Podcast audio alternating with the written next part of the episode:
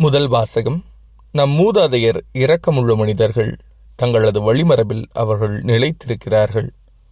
சீராக்கின் ஞான நூலிலிருந்து வாசகம் அதிகாரம் நாற்பத்தி நான்கு இறைவசனங்கள் ஒன்று மற்றும் ஒன்பது முதல் பனிரெண்டு முடிய. மேன்மை பொருந்திய மனிதரையும் நம் மூதாதையரையும் அவர்களது தலைமுறை வரிசை படிப்புகள்வோம் நினைவு கூறப்படாத சிலரும் உண்டு. வாழ்ந்திராதவர்கள் போன்று அவர்கள் அழிந்தார்கள். பிறவாதவர்கள் போலானார்கள் அவர்களுக்கு பின் அவர்கள் பிள்ளைகளும் அவ்வாறே ஆனார்கள். ஆனால் அவர்களும் இரக்கமுள்ள மனிதர்களே அவர்களுடைய நேர்மையான செயல்கள் மறக்கப்படுவதில்லை. தங்களது வழிமரபில் அவர்கள் நிலைத்திருக்கிறார்கள். அவர்களுடைய உரிமை சொத்து அவர்களின் வழித்தோன்றலுக்கும் கிடைக்கும். அவர்களின் வழிமரபினர் உடன்படிக்கையின்படி நடக்கின்றனர். அவர்கள் பொருட்டு அவர்களின் பிள்ளைகளும் அவ்வாறே நடப்பார்கள். இது ஆண்டவரின் அருள்வாக்கு. இறைவா உமக்கு நன்றி. பதிலுரை பாடல். ஆண்டவர் தம் மக்கள் மீது விருப்பம் கொள்கின்றார். ஆண்டவருக்கு புதியதொரு பாடலை பாடுங்கள். அவருடைய அன்பர் சபையில் அவரது புகழை பாடுங்கள். இஸ்ரேல் தன்னை உண்டாக்கினவரை குறித்து மகிழ்ச்சி கொள்வதாக சியோனின் மக்கள் தம் அரசரை முன்னிட்டு களி கூறுவார்களாக ஆண்டவர் தம் மக்கள் மீது விருப்பம் கொள்கின்றார். நடனம் செய்து அவரது பெயரை போற்றுவார்களாக.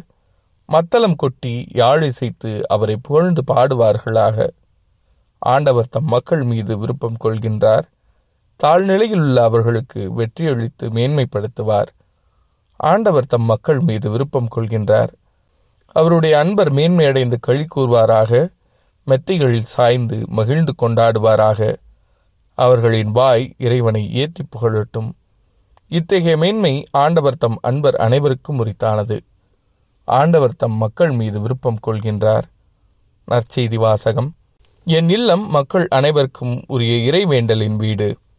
மார்க் எழுதிய தூய நற்செய்தியிலிருந்து வாசகம் அதிகாரம் பதினொன்று இறைவசனங்கள் பதினொன்று முதல் இருபத்தி ஆறு முடிய. அக்காலத்தில் இயேசு எருசலேமுக்குள் சென்று கோவிலில் நுழைந்தார். அவர் அனைத்தையும் சுற்றி பார்த்துவிட்டு ஏற்கனவே மாலை வேலையாகிவிட்டதால் பன்னிருவருடன் பெத்தானியாவுக்கு புறப்பட்டுச் சென்றார். மறுநாள் பெத்தானியாவை விட்டு அவர்கள் திரும்பியபோது இயேசுவுக்கு பசி உண்டாயிற்று.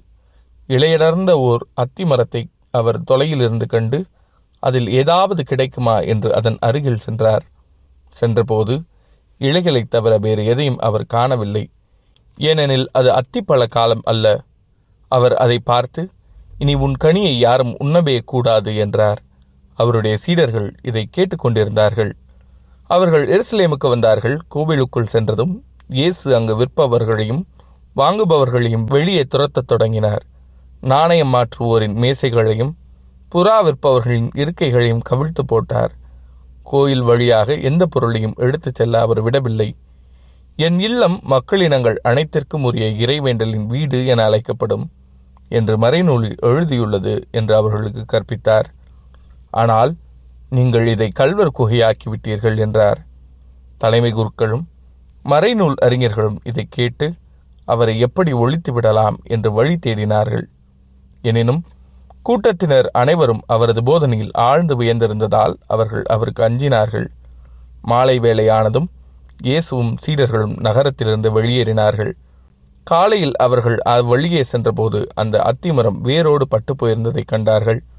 அப்போது பேதுரு நடந்ததை நினைவு கூர்ந்து அவரை நோக்கி ரபி அதோ நீர் சபித்த அத்திமரம் பட்டு போயிற்று என்றார். அதற்கு இயேசு அவர்களை பார்த்து கடவுள் மீது நம்பிக்கை கொள்ளுங்கள் உறுதியாக உங்களுக்கு சொல்கிறேன். எவராவது இந்த மழையை பார்த்து பெயர்ந்து கடலில் விழு என தம் உள்ளத்தில் ஐயம் எதுவுமின்றி நம்பிக்கையுடன் கூறினால் அவர் சொன்னவாறே நடக்கும். ஆகவே உங்களுக்கு சொல்கிறேன் நீங்கள் இறைவிடம் வேண்டும்போது எவற்றையெல்லாம் கேட்பீர்களோ அவற்றை பெற்றுவிட்டீர்கள் என நம்புங்கள். நீங்கள் கேட்டபடியே நடக்கும். நீங்கள் வேண்டுதல் செய்ய நிற்கும்போது யார் மேலாவது நீங்கள் மனத்தாங்கள் கொண்டிருந்தால் மன்னித்து விடுங்கள். அப்போது உங்கள் விண்ணகத் தந்தையும் உங்கள் குற்றங்களை மன்னிப்பார். நீங்கள் மன்னிக்காவிட்டால் உங்கள் விண்ணகத் தந்தையும் உங்கள் குற்றங்களை மன்னிக்க மாட்டார் என்று கூறினார். இது ஆண்டவரின் அருள்வாக்கு. கிறிஸ்துவே உமக்கு புகழ்.